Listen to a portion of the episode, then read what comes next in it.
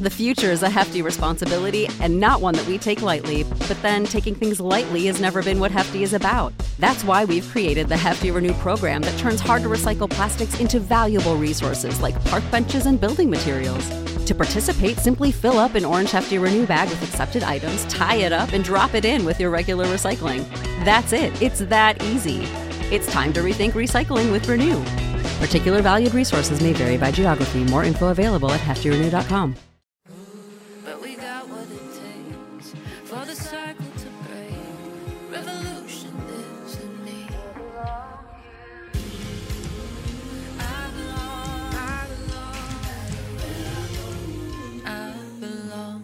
Guys. Welcome to the Untamed and Unashamed podcast.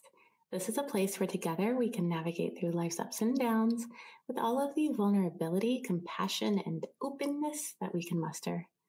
Along with the help of guests from all walks of life, we'll discover new truths while doing some unlearning, and we'll gain valuable tools for becoming who we already are, while also uncovering our divine gifts.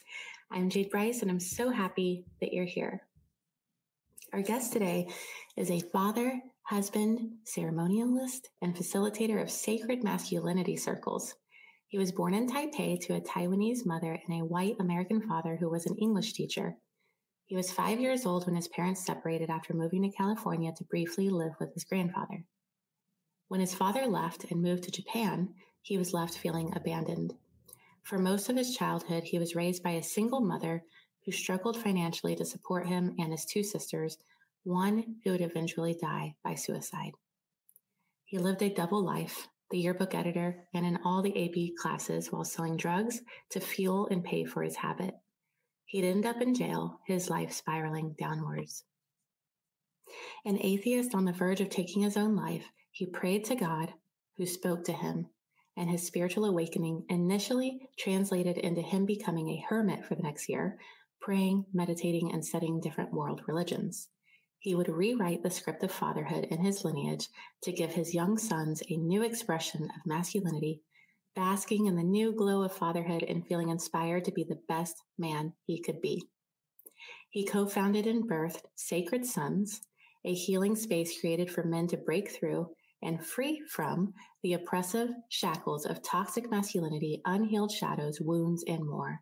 This conscious collective carves a unique space for healthy masculine alchemy to emerge and rise into the ethers through transformational workshops and retreats.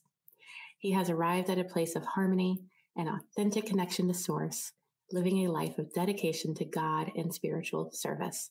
Please help me welcome Albert Bastiat to Untamed and Unashamed. Hi. Hey, thank you so much for having me, Jade. Yeah, I'm so excited. Mm. I've been following you on social media for a long time and following Sacred Sons, but not like putting it together. Yeah. And I've had a couple of people here, um, men's coaches on the show, that their lives were changed and they were basically felt like kind of an, an initiation through Sacred Sons. So Mm, it's so awesome to have you on. mm, Thank it's an you for the honor. work that you do. Thank you. Um, I'd love to hear your story when it comes to to your own awakening. Hmm. Yeah.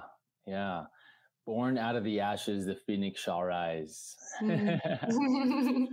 yeah. Um, yeah. Going back, it, it began uh, really with this polarity, this un, um, disjointed polarity between my mother and father. You know, my Mm. father being from the west, my mother being from the east. You know, and just really my father being disconnected from his emotions and my mother being overly immersed and ruled by her emotions Mm, that were um, distorted because of uh, deeply rooted traumas, both on both sides. yeah.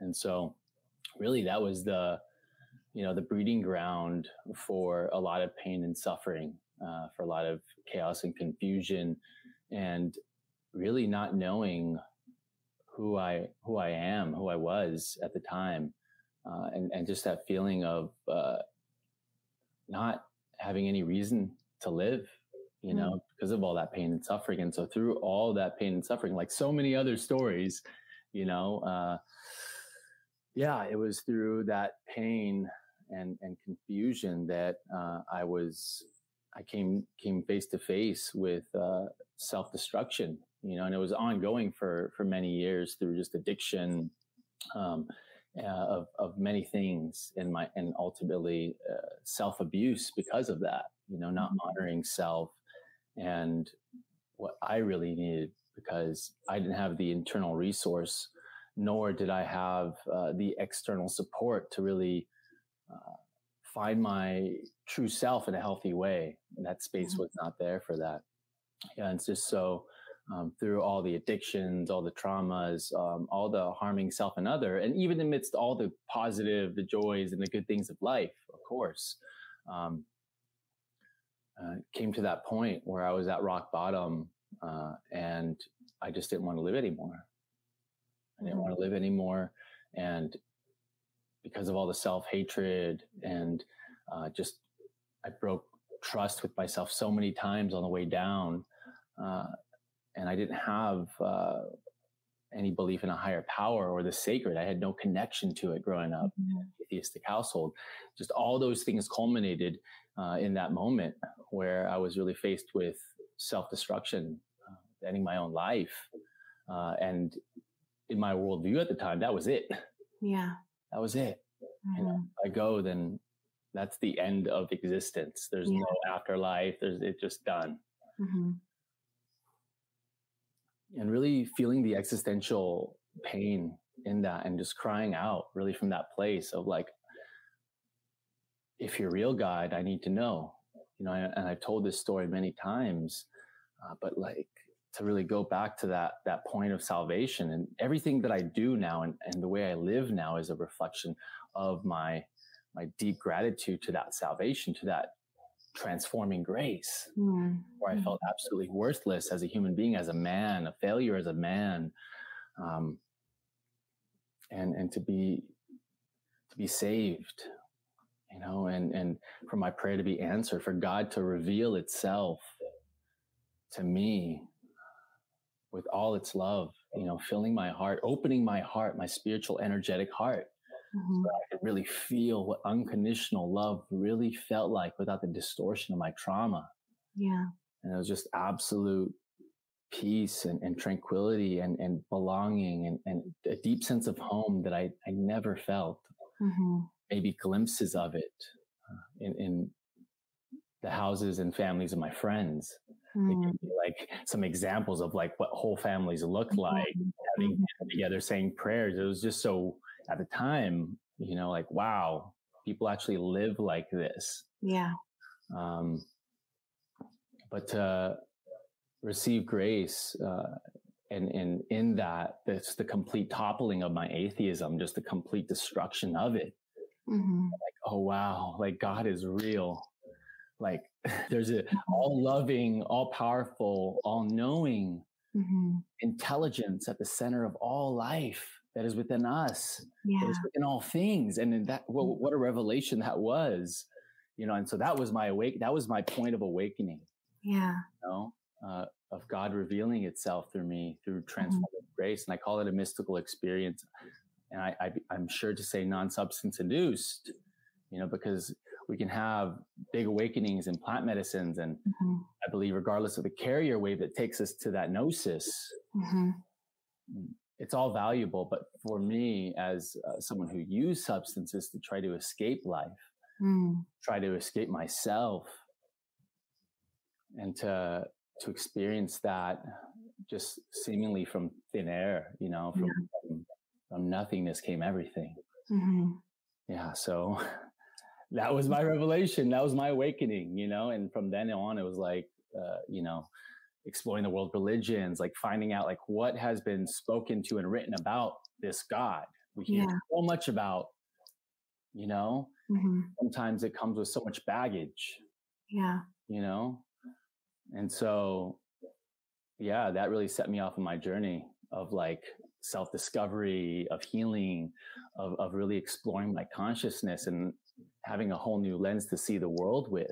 Mm-hmm. Everything is now magical. Everything is alive. Yeah. Right? Before everything was dead and mm-hmm. empty, like mm-hmm. a reflection of myself without God, without connection to my heart and soul. Yeah. Yeah. um, similar, similar to my story as far as the mother and the father, um, and the emotions, and uh, you know, uh, there was a lot of addiction in my family and um, a lot of abuse, and uh, I left home. Started leaving home at 10, started trying to commit suicide at 10 as well. And then when I was 15, I was, um, I had hitchhiked and greyhounded it all over Texas. I was currently in Dallas living in the back of a car. Mm-hmm. And I realized I dropped out of school and I realized like, fuck, I am basically have already become my parents and I don't have anyone to love and I don't have anyone that loves me. And I remember I was just about to turn 16 and I remember thinking that same thought like what's the point of even going in going on uh, of going moving on? Because really to me depression is just a lack of hope in the future and I had zero hope in my future. Um, the one thing that's not a parallel here from what you've shared is that uh, I had, as early as as I can remember, I had this um, feeling that God was always my protector and always with me, and I had this deep, deep, like intimate, like reverence for Jesus. And I remember being kidnapped by my father when I was four, and being in his car, and I was terrified of him. And I remember thinking, if I just sing Jesus loves me, I'll be okay. So I sang Jesus loves me. And sure enough, he got so annoyed that he, he like took me back to a gas station and dropped me off there. And so to me, like at four years old, that to me, that was mm. like much safer. And I always just had this, this thought that God always had some sort of plan. And so when I was 15 in the back of that car, I remember feeling so depressed. And I remember telling God, if you'll just take this depression I promise that I will use my life in service of you. I promise. And it was so interesting. It felt like a vacuum, like sucked this like heaviness from me. And all of a sudden I just felt peace. And so I went back to San Antonio and enrolled in this youth homeless association, got involved in a church. Um, and the depression sure surely came back for sure. sure. At one moment as, was so pivotal. Yeah, that moment was so pivotal. Um, and uh, I want to talk to you about a couple of things um, when it comes to the father role and and uh, how you're rewriting that narrative for your mm-hmm. lineage. I want to talk about sober masculinity, um, but because this is such a big piece of our story, and I know you've studied many religions, um, something that really stood out to me about your page is you're one of the few people that I follow that also post from the Lost Scrolls, not just, uh, you know, there's so many people that post from Buddhist teachings or from Christian teachings, but I don't ever see anyone posting from the Lost Scrolls. And I, I get so emotional when I see them because it's almost like, it's almost like sometimes I feel like one of the few people that knows they exist or something, even though I know I'm not. And then when I see someone else, I'm like, oh, it's true. Someone else knows. and so um, I'd love to hear what you learned from studying them and, and also what you've learned from the lost years of Jesus, because I feel a lot of people don't even think about those missing decades that weren't in there. Yeah. I mean, what remains of the world religions, I believe that this goes pretty much across the board, mm-hmm. um, is really like kind of a it's a holding cell in some ways mm-hmm. for consciousness mm-hmm. i believe you know and, and religion really is a, it can be a closed door or an open door depending on your level of awareness and, and mm-hmm. connection to your heart ultimately and there has to be a connection between the heart and, and the head um, because if we perceive from the mind and just take everything as is you know like oh the the bible is all there is uh, mm-hmm. without considering the fact that it was written by man. You know, it is the word of God, some of it, mm-hmm. some of it's the word of man. Yeah. You know, uh, because even the, the apostles, uh, they were not Jesus. They were not the one. They were not fully God realized yet. Yeah. Jesus was God incarnate mm-hmm. in a body. And, and I do believe he had a mission and came to earth to demonstrate and to help people there in that time that had been bound by this, um, you know, what became an art, it was archaic at the time. You know, it was no longer uh, supportive of the evolution of consciousness, of the growth of souls towards God. It became um, a prison. Mhm. You know, I think religion is meant in at at, at its high um, true uh, role in humanity is uh, an initiatory path to Mhm. self revelation, to gnosis with with God, Mhm. becoming and embodying that, and that's why Yeshua talked about following in my footsteps, and like even like I I am the way, right, Mhm. and I am the way, not Jesus from the human projection of him being a, a man, Mhm. you know, but from the realization that Jesus was once in our shoes, you know, like in, he was a soul Mhm. that wasn't fully God realized yet. He's just at the final stage. Mm. He's now fully God realized and he's coming back to earth because I believe Jesus existed and exists in all times and places, the past, Mhm. present, and the future, and on all realms of, of you can say planets, right? Because these are different schoolrooms, I believe where consciousness is evolving, where souls are evolving. And so, you know, we found those lost scrolls uh, not that long ago, Yeah. you know, and, and there's been a lot of that's been removed from the Bible, like the apocryphal and, and many others, you know, mistranslated from was it Aramaic to Mhm.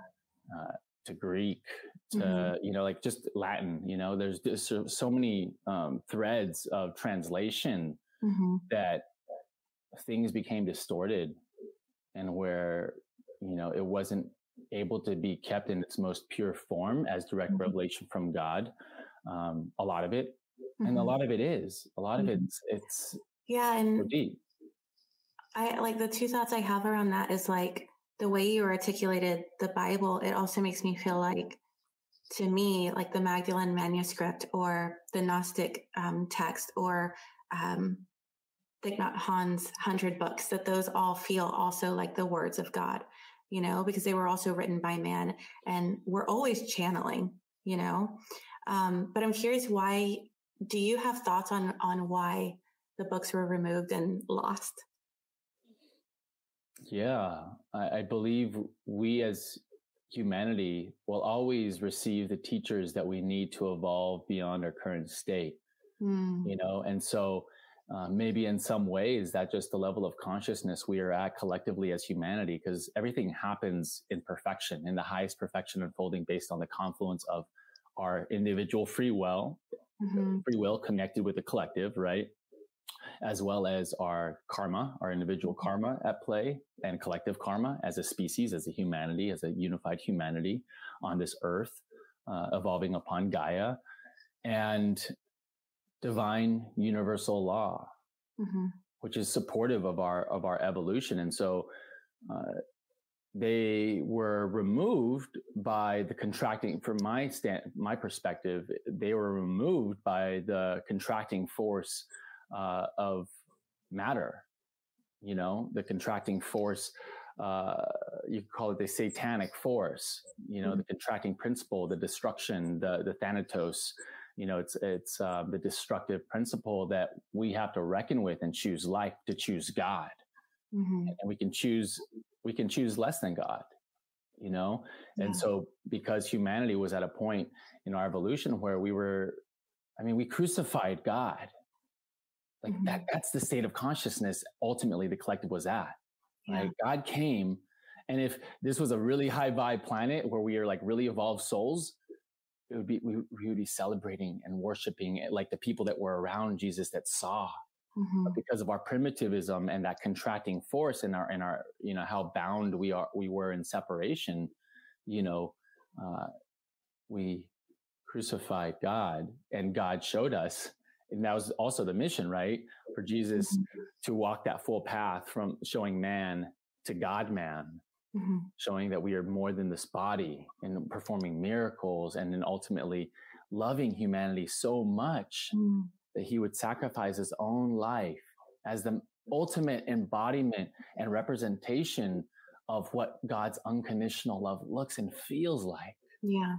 Like, think of like just to really sit with that. It's like, whoa, Yeah. like have that level of love to just be Mhm. pouring out love to everybody and everything in the most perfect ways and to be crucified by the people that you love so much to, Yeah. be, to be killed in a brutal way and then to come back and just like, you know, let it be known. Mm-hmm.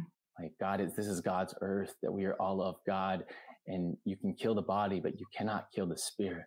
Yeah, I think that's part of what hurts me so much about the story being altered, like removing his beloved from the story. And even, mm. you know, the, th- you know, there's been proof that he had two kids with Mary Magdalene, possibly even three. And the fact that his beloved was turned into what it was, what the story was in the Bible and her story completely removed, it like almost, it, it like not only pains me as a woman, but it like pains me for him. Um, and I, hmm. I don't know if it's because they were trying to, maybe if the story was that he had a lover, that he had sex, that he had children, that maybe he was too human, maybe, or, um, mm-hmm. or if it was just feeding the patriarchal, hierarchical um, agenda. I'm not sure, but I know that I, when I think about that, I get a, a really deep pain in mm. my solar plexus. So there's mm. something there that I'm I'm digging into that I haven't uncovered yet. Yeah, but I mean, ultimately, it feels a lot like my own story. You know, I think uh, it's your story as a woman. Mm-hmm. You know, and and it's our story as humanity uh, mm-hmm. to devalue and debase and uh, to remove from the throne of life the feminine, the divine feminine mm-hmm. at that. Mm-hmm. And you look at the imbalances in the world, uh, in the the power structures on Earth, in the leadership, and and it's a clear reflection of the disconnection and the devalue, the devalue, devaluing force of mm-hmm. the unconscious masculine to control and subjugate the feminine. Mm-hmm. And then, and so we reap what we sow. Yeah. And I think I talked about this in last week's episode, but like to think about how we used to, to envision Jesus as blonde hair and blue eyes, white man, right? And then like it just, it seems like just in this last decade, people are starting to open up to the fact that he's who's like so far from that, right? So like, can we open up to the fact that there is the story of the divine feminine as well? Because it feels like people get so triggered by referring to God as female, as goddess, as goddess. Yeah, right. It, seems like so triggering for for for people at times. But can we open up to the fact that like we were wrong about this because there was an agenda there, right? and then that it could possibly be happening here too. Um, yeah, definitely. And I, um, you know, I, have spoken on how I've always had this love for Jesus, and I, I um, even in that love, when I when I read um, books like A Course in Miracles or the Bible, there's parts of it that feel so patriarchal and hi- hierarchical that like and and you brought up the the scripture i am the way there's also no one gets to the father except through me. It doesn't feel to me i am the way to me i am means something different. It it i am is like you almost kind of fill in the blank but um to me the no one gets to the father through me it, it doesn't feel to me like jesus had that big of an ego um and i also don't feel that he was the only christed being um but I can see how that feels blasphemous because we literally named him Jesus Christ, right? Um, but I well, feel that there's so many Christed beings, and and there are mm-hmm. people that I feel so drawn to that have Christ energy. You have, to me, you have a very Christ Christed energy, um, and so Thank I'm you. curious what that scripture means to you. Yeah, I believe that as humans, you know, we perceive everything and filter everything through our our ego. Hmm you know, through our hum- humanness. Yeah. You know, and so when we see it as a human, there's I am the way, and there's no way to the Father but through me. Mm-hmm. We see it from separation and from our humanness as mm-hmm. Jesus being outside of ourselves. Mm. When, the deeper we go into God, the deeper we go into our own self revelation as God becoming and see it from that lens, then really it's a it's a call forward deeper into who we are and who Jesus and who, what this is and what is is what God is, right?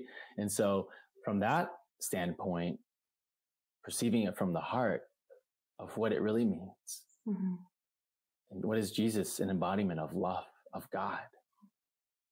And so we can perceive it from the outer personality, you know, and, mm-hmm. and then that creates separation and we judge it yeah. You know, it's not exclusive to, it was for those people at that time.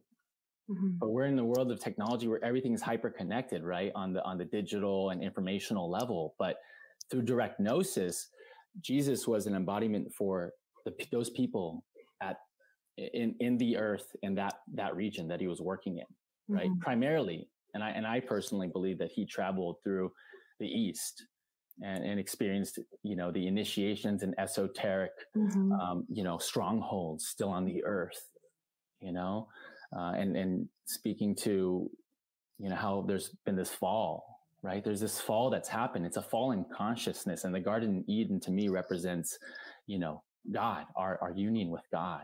Mm. And so that fall is like choosing ego, choosing separation with our own free will and falling, choosing and there's different ways to look at that story, you know, the Garden mm-hmm. Eden. Uh, and there's different ways. I struggle with it too because it feels like this um, programming of like women will will entice you to sin. You know, there's like so much patriarchy in so many of the stories, but I also see that that's my projection of like my own wounding, and so it's it's exactly what you're saying that we see it through our own egoic lens. Yeah, yeah, and so we are being called forward to see it from the eyes of our heart, the eyes of God. Yeah. And so yeah. when we do it's like, oh, of course, yes, Christ is the way. And there are many Christed beings. Mm-hmm. There are. Yeah. And that's only something you can know through your own experience of Christ consciousness. Yeah. It's the only way. Yeah. The um I I wrote down some I don't know where I got this from maybe notes, but gnosis, um, because not everyone's familiar with that term. It breaks down to um, knowledge and wisdom. It's not something we can read about and then know. It's direct experience. It's knowledge we have acquired directly from our own experience. So gnosis cannot be taught. If I know something from within me, no one can disrupt that knowing. There's nothing anyone can say that could diminish that knowing. Um, and kenosis is a release of the ego and a rising of the soul. So I wanted to to read that real quick for those Thank you. We've said that a couple of times. So before we move into the archetype of the father, um, I wanted to just break down a post that you made because um, it just it brought up so much emotion for me. And uh, something you said there were a couple of things three little points i wanted to bring up about it. So it says what does it mean to know, or you said knowing god beyond egoic delusion and misinformation. So we kind of already covered that what that means but um, it's basically having that gnosis that direct um, experience but how I'm wondering how can because I was that person, you mm-hmm. know, and I was raised by that person. So how how can someone begin to open up to maybe that they've received misinformation? It's through the heart.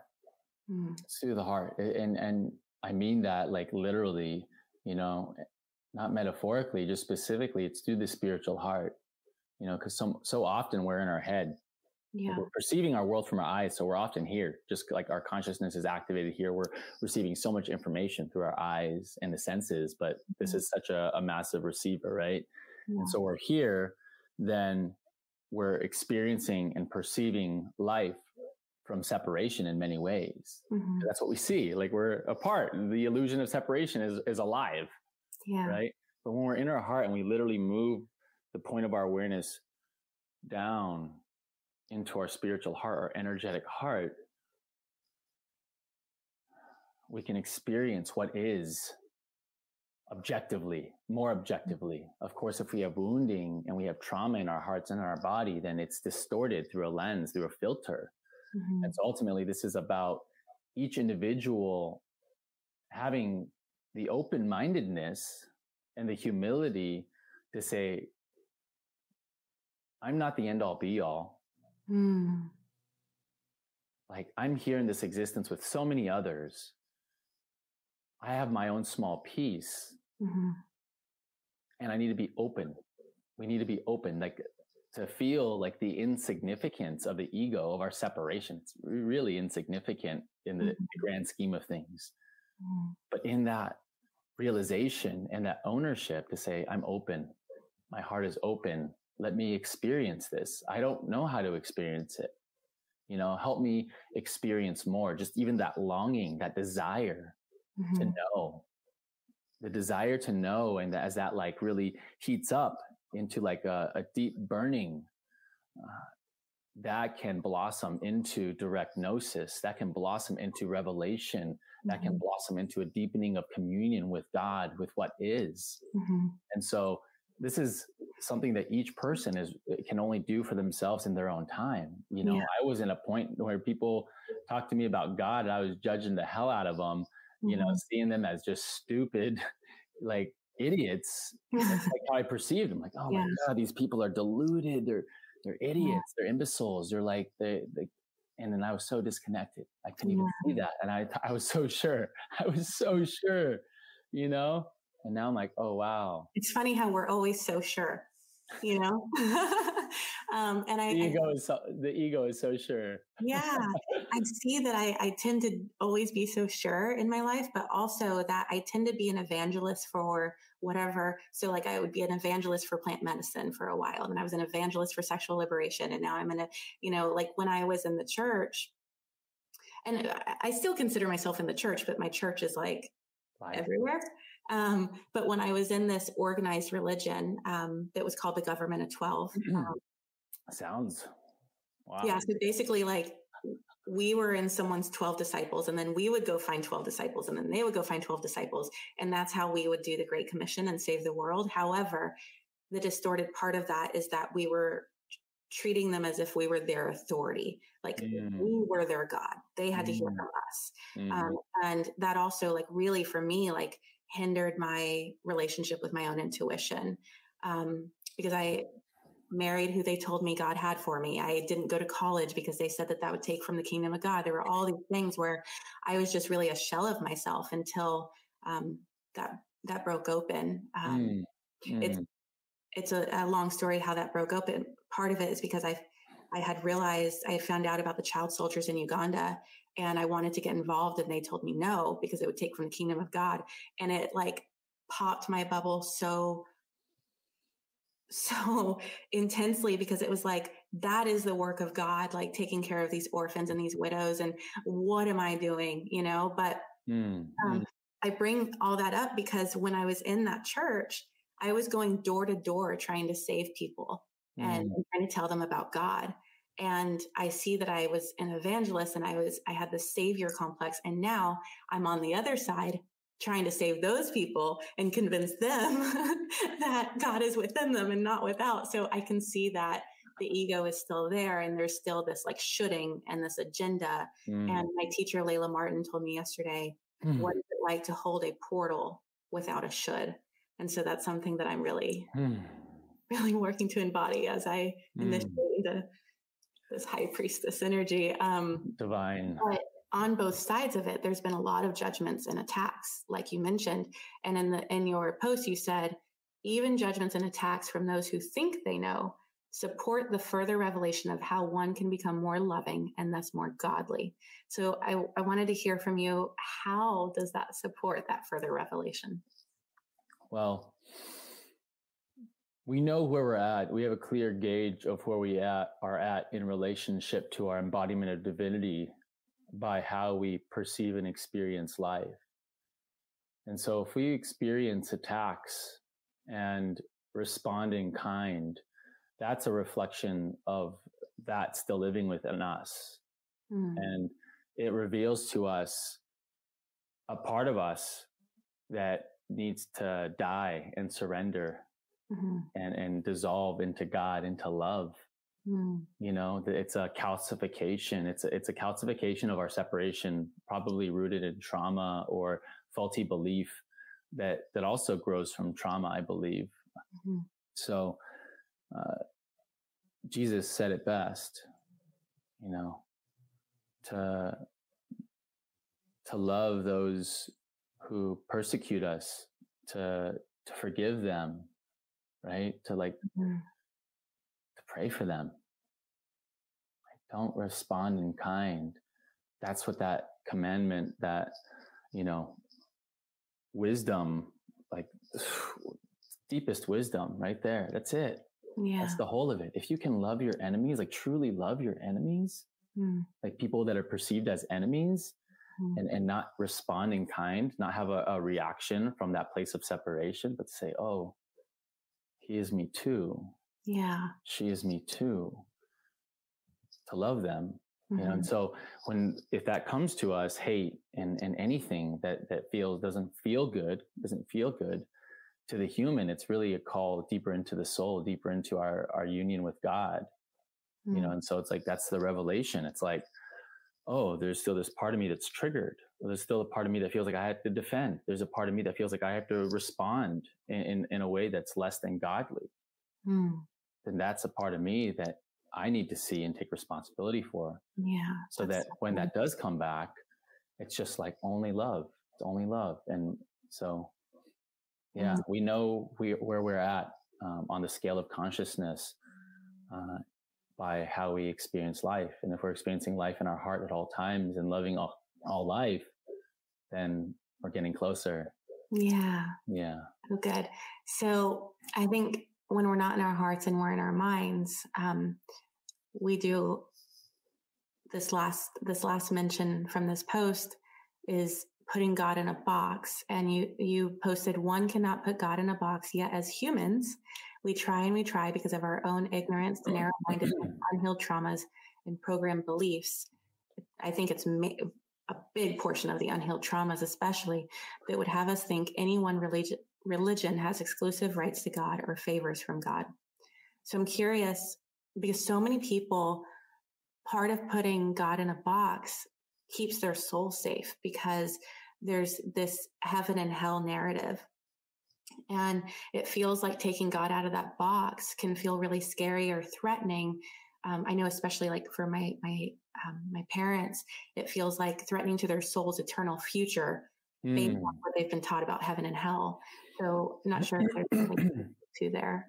Yeah, and, and and you know, going back to like the Council at Nicaea when they took out the apocryphal and really uh, made their choices of what was going to be in the the Bible, mm-hmm. right? What was going to be this is this Christianity's organizing, right? And and the powers that were mm-hmm. that you could argue are still you know, holding on to control and power on the world stage, mm-hmm. uh, you know, really set up a structure to keep people bound to like mm-hmm. their humanity and to like really separate God as something so far away. Like, so we're yeah. miserable sinners who have to beg for salvation.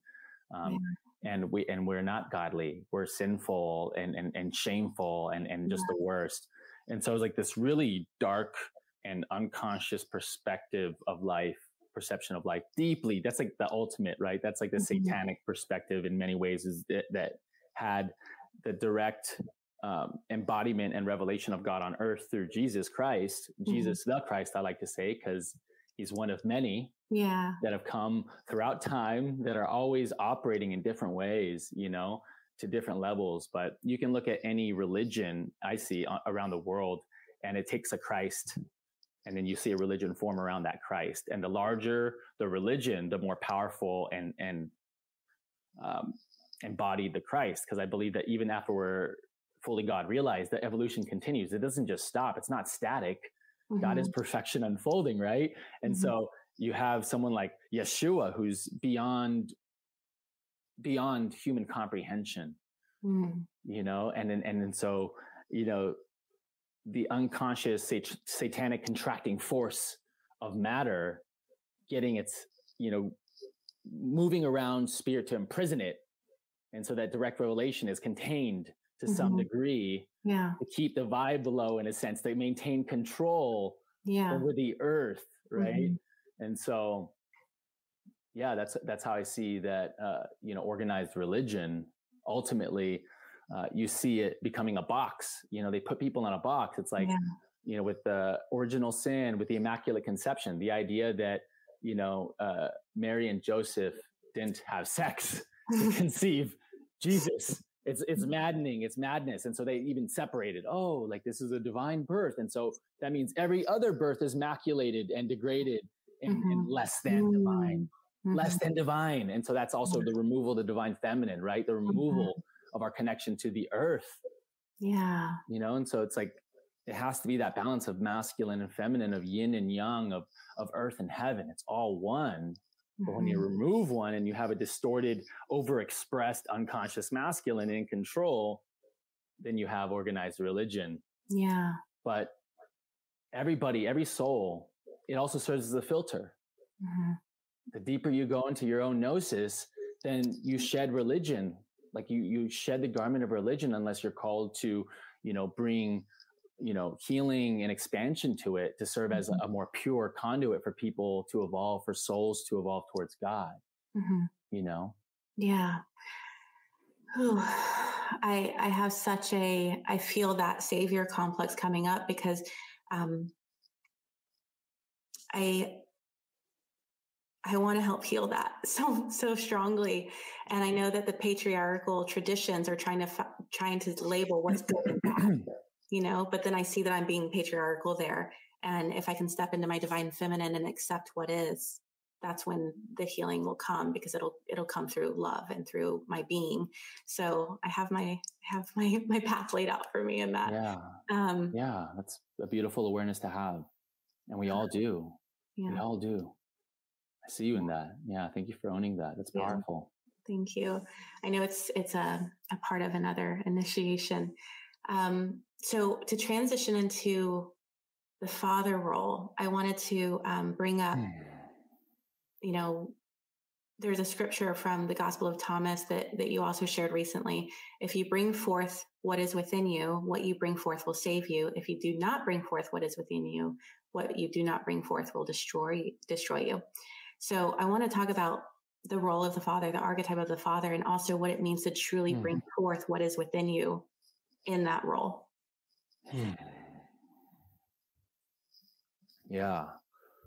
Yeah, I see it and experience the father, you know, within me, within myself as as that masculine principle, you know, and we all have masculine and feminine within us. Mhm. But the high expression of the masculine principle is the father, the solar logos, right? Like the sun is a reflection of that, like in matter, right? It's shining upon all life, upon the just and the unjust, the good and the bad, shining upon us all Mhm. unconditionally you know and so that's the father archetype represent our representation in nature of what the Mm. father is pure yeah just pure love you know and we have the representation you know of the earth as as mother just life-giving nourishing our Mhm. home to to rest to grow to evolve in unconditionally giving. Be wild yeah. Yeah to be wild to be free to be connected to nature connected to like our, our our life like our very life. That's what being connected to nature and being in touch with our wild is to me you know? And so you know the father archetype is, is simply the collective energy of that of like the father the solar logos of the masculine principle you know in its high expression we ha- we have the examples of what that is and so taking that on to what that means as a human as a man you know what does the father mean regardless of whether you have your own biological physical children or not Mhm. you know, everyone every Mm. all children are our children at Yeah. the highest level all children are our children when we're loving from the Mhm. father Yeah, that's so Yeah. important.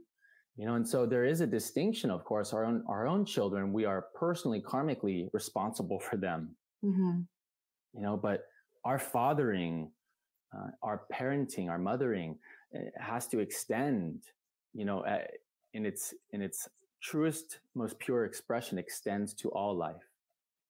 To our relationship with with animals to our relationship with the earth and natural world.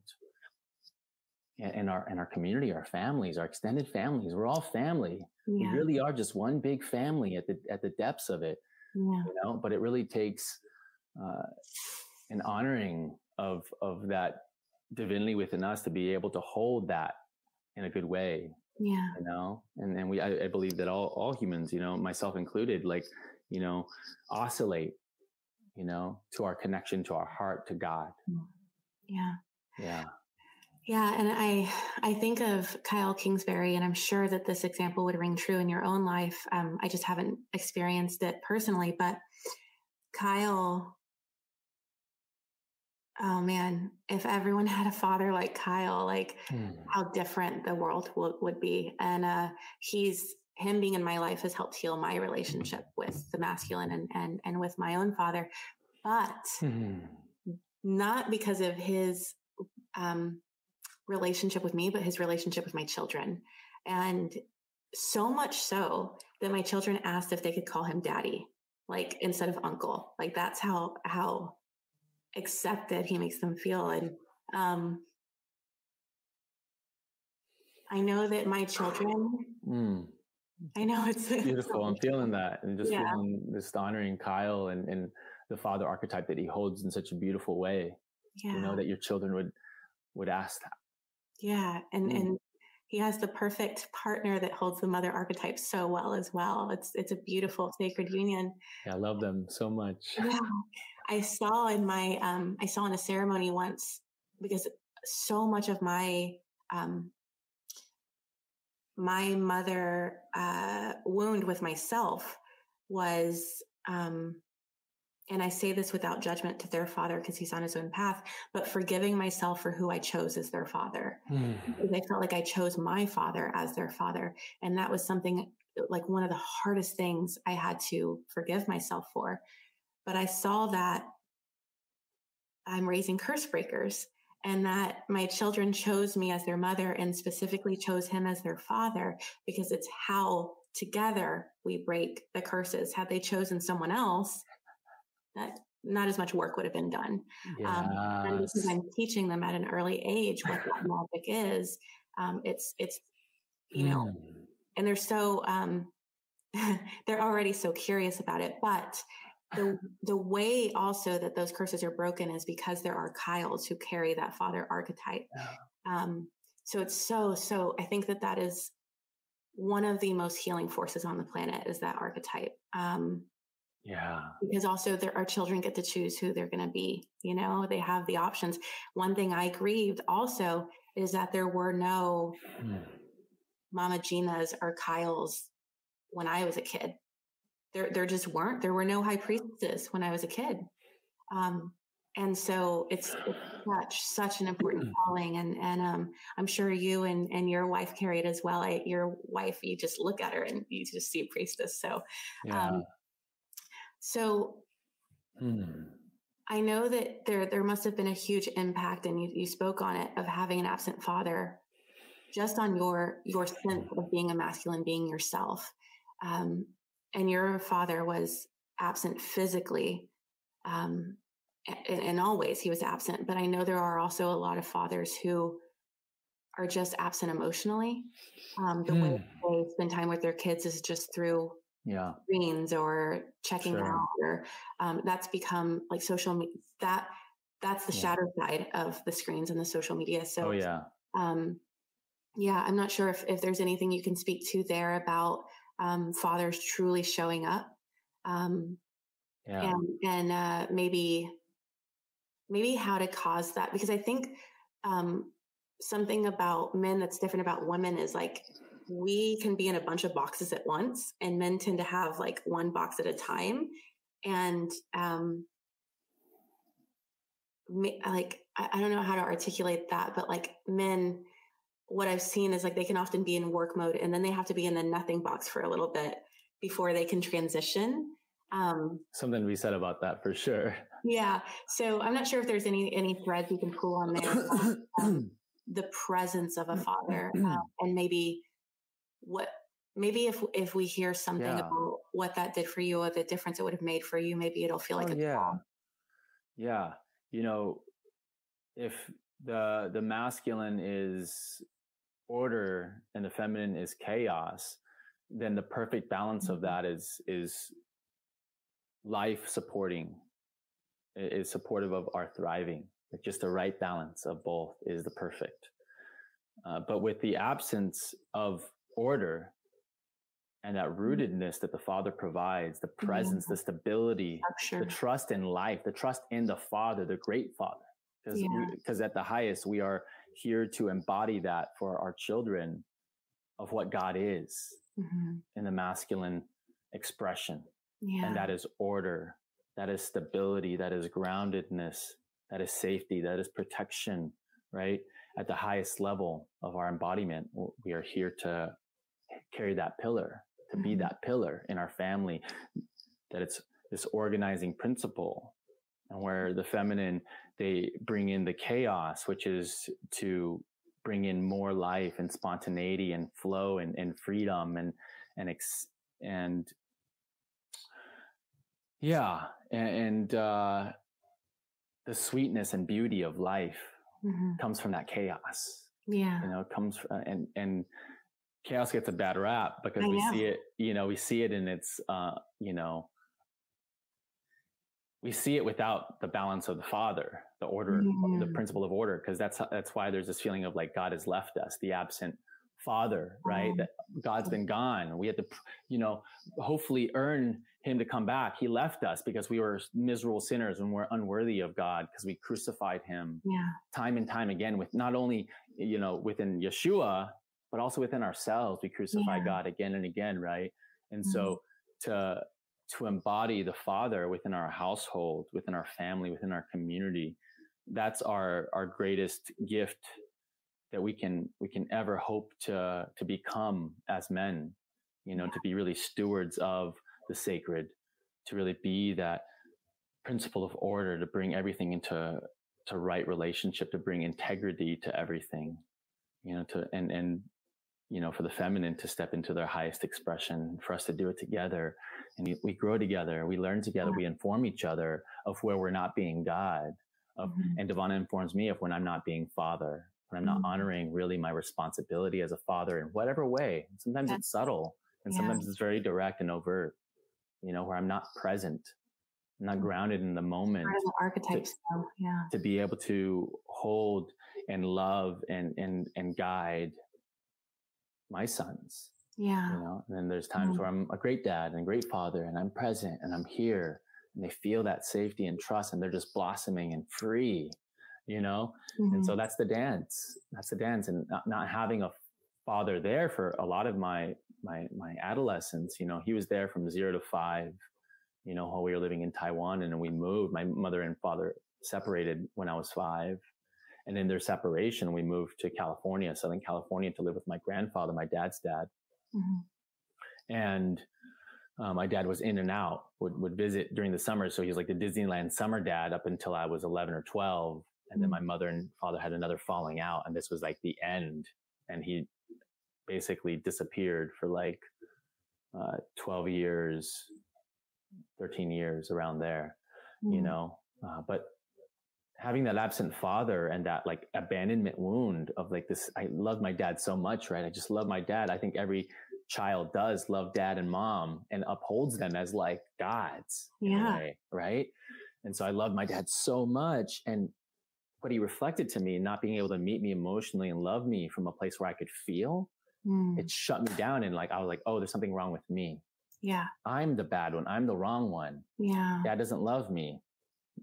No awareness that he can't love me because he's blocked off from his love because Yeah. he was wounded as a boy and he did his best. He did his best. He loved me in the way that he could. And from his standpoint at the time, I'm sure it was like, I, I showed up as best I could, you know, and I know that. And we have a good relationship now. Um, but it took work. It took Yeah. work. It, took it took a lot of, you know, really hard just holding my own as a man. Like, I don't need you to dad me or father me anymore. And you have like no right to, Mm. because you were not the example and embodiment of what a father is. Yeah. I can feel that when you brought up that your partner um, points out to you uh, where to maybe raise the bar Mhm. in the moment. I can feel that you you trust her to do that, and Yeah.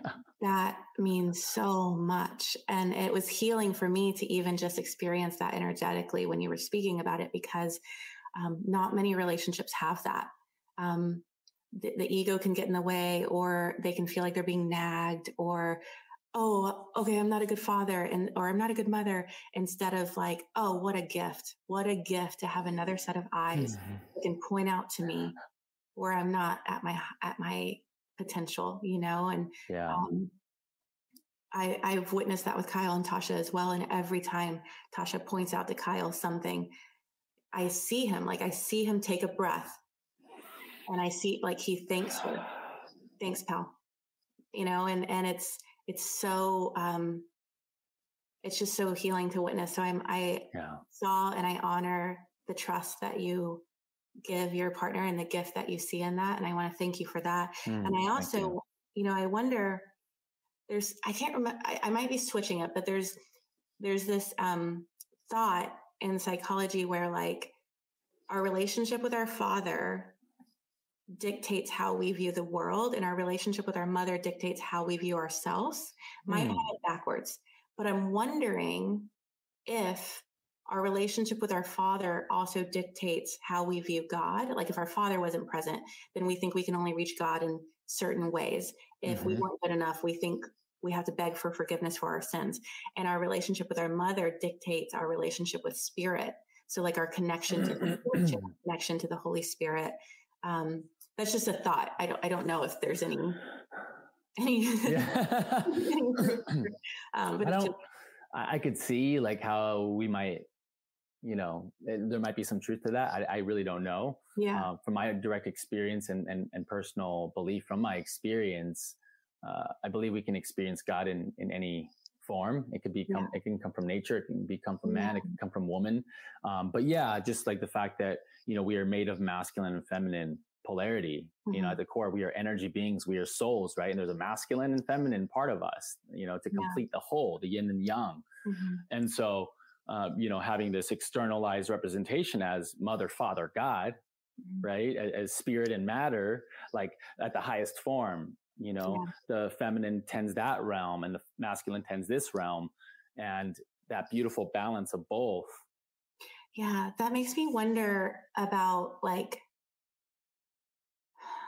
so the merging of the masculine and feminine of naturally i also think of sex i think of yes um that type of union and honestly what i want to experience in sex is god. Like i will i want to be high, that's the high form of sex right being god. it feels like in my experience and i've even heard a lot of people in the spiritual community as of late um, say that uh, you know they're renouncing kundalini because it's not of god and i don't know if that's the serpent thought of it or what that is but to me that is the highest form of spirituality is when we bring our sex into it. Yeah. And it's the highest form of sexuality when we bring our spirituality to it. And like, I'm curious if you have thoughts there because that is Kundalini is the merging of the masculine and the feminine, the parasympathetic, and then right. So like, what, there's different there's different definitions and perspectives on on what Kundalini is. Mm-hmm. You know, in in some esoteric traditions, Kundalini is uh, a storehouse of our energetic potential commu- uh, accumulated from past lives. Our, our, our, our, soul stream over lifetime after lifetime cultivates this Kundalini energy uh, from our own gnosis with God, the level of gnosis, the degree of gnosis. And so that scripture speaks to like, you can't take anything with you, you know, none of your riches, n- none of it, right? Mm-hmm. But the treasures you lay up in heaven are for you. And so don't live for this world. It's, you know, saying don't live for the, the things of this world, but live for the things of the spirit. And what that is, is Kundalini. Yeah. You know, that that's the store, our storehouse and treasure uh, in heaven. Our treasures in heaven is our accumulated godliness from lifetime to lifetime that mm we're cultivating over life. And, and at a certain point, when we're ready to become fully realized and, and, you know, move into deep, deeper states of nirvana, like nirvana as a consistent union with God. That's what nirvana is, is absolute union of with God and dissolution of mm-hmm. separateness, dissolution of the separate self, the I of ego. Mm-hmm. And so in, in that nirvanic state, the kundalini energy that we've accumulated from all our lifetimes is now channeled that we may merge with God mm-hmm. and like deepen into that mergence so that we're dying to our humanity and simultaneously being birthed as God and realized as God you know, and that happens in human form, like Yogananda. There's different teachers that have come from throughout time that were at a very, you know, evolved state of their soul right there. And you can see like an energy culminating around these ones who are at that level of Christ, Christ consciousness, where they're, they're Christed, they're becoming Christed beings, mm-hmm. but they're at that like end stage now. And so that Kundalini is to support that. And so, you know, it's, it comes back to our perception, right? And, and our level of experience and gnosis with it to renounce Kundalini, that renunciation is coming from mind. It's coming from belief. It's coming from the mind, you know, conceptualization. It's not coming from gnosis. Mm. Why would you reject your treasure that you've been storing over lifetime after lifetime? I wonder if there's something to do with the serpent energy being like a projection of like, oh, the mm-hmm. serpent being the e, you know, that that yeah. serpent, like that. You you mean that? And also, like, is there a fear of their own power, like what they may do with it if they realize they're, you know what I mean? I do, uh, but I believe that that fear can only be born of the separation, born from the ego. And so, if there's any fear, that means you're that individual is experiencing life through the, the, the prison of ego. Yeah. That there's mm. any fear at all. Fear yeah. is a, a, lack of faith and surrender to God. That's all mm. fear is. Because once we're surrendered to God and we have and we have absolute faith and trust in all that's unfolding, it might be challenging, it might be humbling, but there's no fear through it.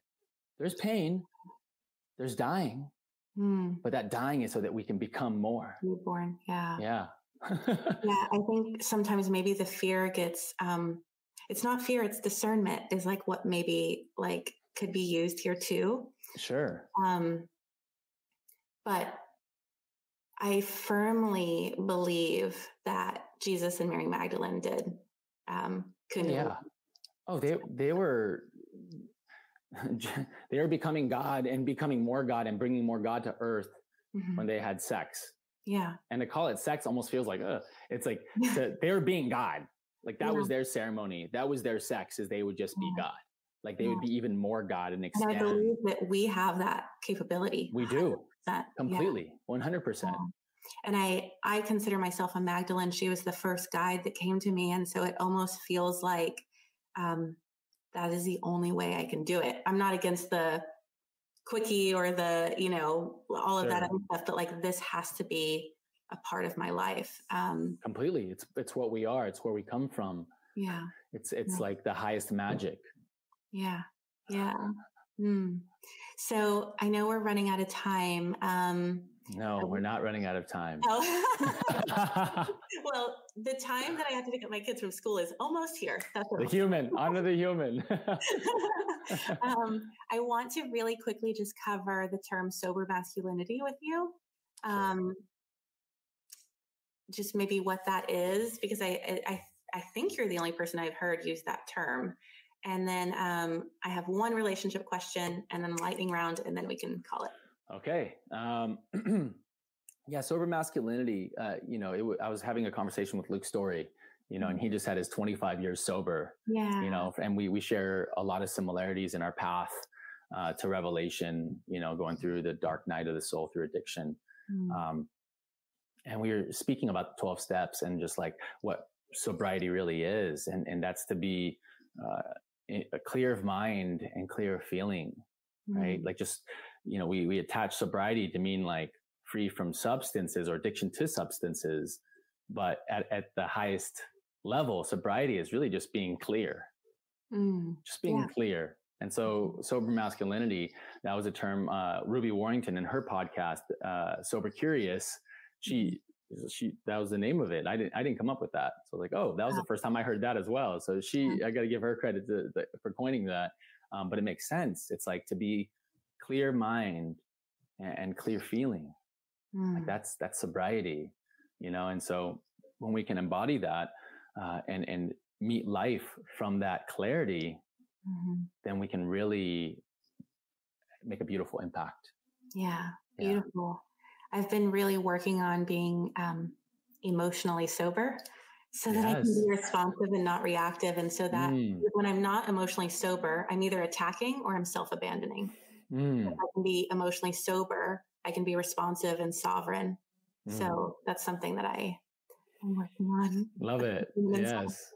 Um, okay, so at the event that we, I've been around you a lot actually, but we've never actually met um, yeah. until uh, the event where we met the Queen of Congo, which I covered in last week's episode. Um, Three percent Congolese, and um, I've always I have uh, Africa tattooed on my foot. I've always had such a a pull towards their culture. Um, mm. There was like a funny little um, week that led up to meeting her, but that's so anyhow, that's where I met you. And when you spoke, uh, when we all had chan- a chance to say something, you acknowledged your wife publicly to the group for giving birth to your child naturally with just you two at home and also about the pain of not being able to trace back her ancestry as far as a white person could because of how slavery you know, causes a block and how far back ancestry can be traced. Um, and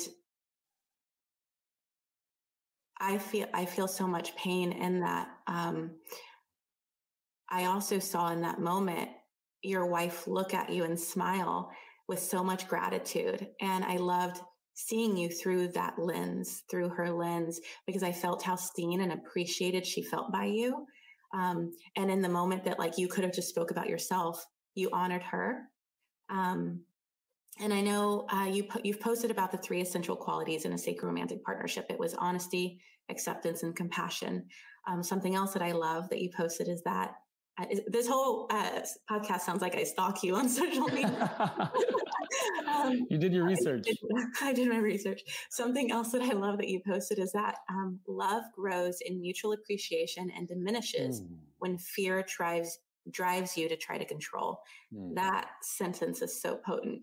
Um, I'd love to hear you either speak on one of those or if there's anything else that you cultivate between the two of you that makes you both feel safe to be seen and to make each other feel feel truly seen. Um, so much so that there's that dynamic we spoke on earlier where she can point out something and you trust her intention that it's for your highest good.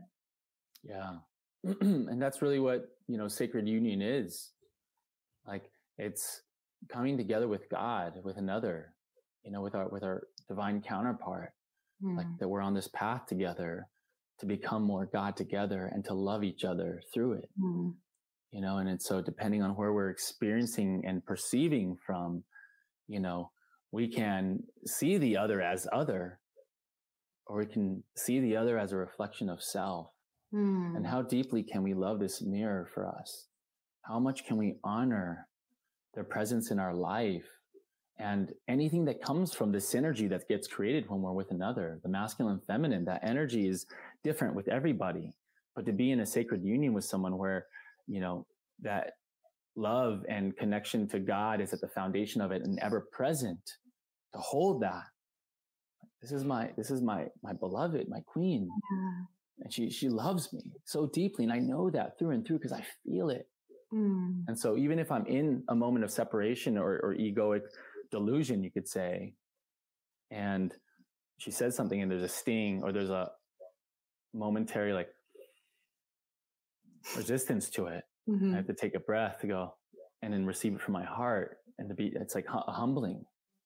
And so when the masculine and feminine can humble, you know, to the God within each other, then we really grow. Then God is guiding the relationship, the union. God's the guide. God's mm-hmm. wants to become more and express itself more through all life. Mm. But it's our free will choice that allows that to happen. So in that moment of like just knowing that this isn't about me, this is a, a Congo, a queen from Congo dropping. Mm. mm, she was dropping so much magic, so much medicine, so much wisdom, yeah. and my my my beloved was deeply touched, you know, having been disconnected from her African ancestry. Mm-hmm. Here, she, here she is right here in embodied, embodied form right here. Yeah. And, and so it really brought that up. And I, that was the most important thing when I saw that because of the way the room was and the energy flowed, it missed her because she was just in the moment and not able to say, wow, I'm really having an experience here that I want to speak to. But I mm-hmm. felt it in me, saw it in her, just mm-hmm. felt it. I was like, oh, wow, this needs to come back to Devana. Yeah. Yeah. So I was just there to play the redirect, to honor honor the queen, but also honor the queen. Oh, I love that. There's so much I want to say, but um, I'll move to the lightning round since okay. I get my kids. So there's a few short questions that I like to ask everyone who comes on the show. Hmm. The first one is, if you could hug your younger self right now, what would you say? Everything's gonna be okay everything's going to be okay. Mm. It's going to be okay. Mm. If you could have the whole world read one book, which would it be? Mm. The whole world, maybe the Four Agreements. Oh, that's good. The Four Agreements. But if it was the people that are on the path, it would be uh, Initiation by Elisabeth Haich. And I kind of cheated there mentioning two titles, but uh, for those who are on the path, uh, Initiation by Elisabeth Haich. I for sure. that one. Wow. Okay. I'm excited. It's very rarely a book I haven't heard of, so I'm super stoked to get that one. If you could whisper one phrase to everyone on the planet, what would it be? You are so loved. You're loved beyond words, beyond your wildest imagination. You are loved. Trust in that love that wishes to flow into you and, and grow you. It's in your heart. Mm. Thank you. How can people connect with you, work with you, get involved in Sacred Sons? Yeah, Sacred Sons. That's the way. Uh, and and also my IG is uh, Albert Bastia, my full name, and, and Sacred Sons is Sacred Sons. Mm-hmm. Uh, yeah, both both the channels right in, right in. Yeah, and um, for those listening, I know you guys do um, like retreat meetups. Do you guys have like a weekly virtual meetup, or can men join it as a men's group? We have an online community. Yeah, we have a, a thriving online community. We're going to be moving platforms soon, uh, but it's like yeah, we we have like daily councils, classes for the physical, emotional, mental, spiritual, uh, for all levels of of growth, expansion, healing, and abundance. So. Uh, yeah, and we and we have so many gatherings on the on our event calendar. So just uh, visit sacredsons.com mm-hmm. and and check out the calendar. You'll see all the things in all the areas and all places. We're going to be in Maui. We're going to be, we're, we're right now, literally in Arizona. There's a 60 man, 70 man gathering wow. uh, happening right now as we're doing this. So it's, it's happening. Yeah. I love, there's a video of one of y'all's meetups that I love so much. I'm going to um, try to weave it into the promo for this episode. Beautiful. Um, thank you so much for your time. I, I just want to mm-hmm. thank you for the healing masculine that you are, but also how you honor the divine feminine. Um, I don't feel that those two things can be separate, and and you really, really embody that, and it's extremely healing. And hmm. also, just for the work you've done with Sacred Sons, as I said before, there's been so many men who that was actually how they were introduced to healing. So it's yeah. it's rippling not just to them, as you know, but to the generations before them and the generations after. So it's big, big work. And I'm so, so thankful that you answered the call. Thank you. God's plan. God's plan. Thank Love you. you, sister. Thank you so Love much. You. Hmm, my gosh, you guys, I don't know. I I don't even know how to uh, how to say I feel about this one because I loved it so much. Um, I know I may have said this on other episodes, but this feels like one of my favorites. Um, not just of this podcast, but of my previous podcast. This felt it felt so resonant. It felt like, as Meggan Watterson would say, the, the Christianity we haven't tried yet. It um, felt so expansive for me and so healing. And as you guys um, know who listened to last week's episode, I'm on a path of healing my own religious and patriarchal woundings. And it is through conversating with men like him that uh, it's like it literally feels like honey to the wound. Uh, so I'm just so thankful, and I hope that I hope that it was healing for you as well. I would love to hear your thoughts. Please leave a review or send me a DM. Uh, post this to your story and maybe comment. Do whatever you want, however you would like to share it. But it would mean so much to me if you would. Uh, we have our affiliates, Pleasure Wands and Yoni Eggs. Um, my pleasure wand and my yoni egg is both from waands.com, W A A N D S. I speak my intentions into them and then I insert them into my yoni, and it is, it's amazing. I, I don't know. Um, you just have to experience it for yourself. Code JADE for a discount. All things CBD at directhemp.com, a better way to CBD code JADE for a discount there as well. And then, of course, HigherDOSE infrared products. They have all things infrared. My favorite is the bioenergy mat. It's just very, very grounding for me. But I also love the infrared face mask code JADE75 for $75 off any of their products. Thank you so much for tuning in and being on this journey with me. It would mean so much if you would leave a review or share an episode with your friend. If someone crossed your mind while you were listening to this, that is probably you being told to send it to them. So send it. You can also join me on Instagram at Untamed and Unashamed Podcast. As always, be a light, stay open, and remember, you belong here.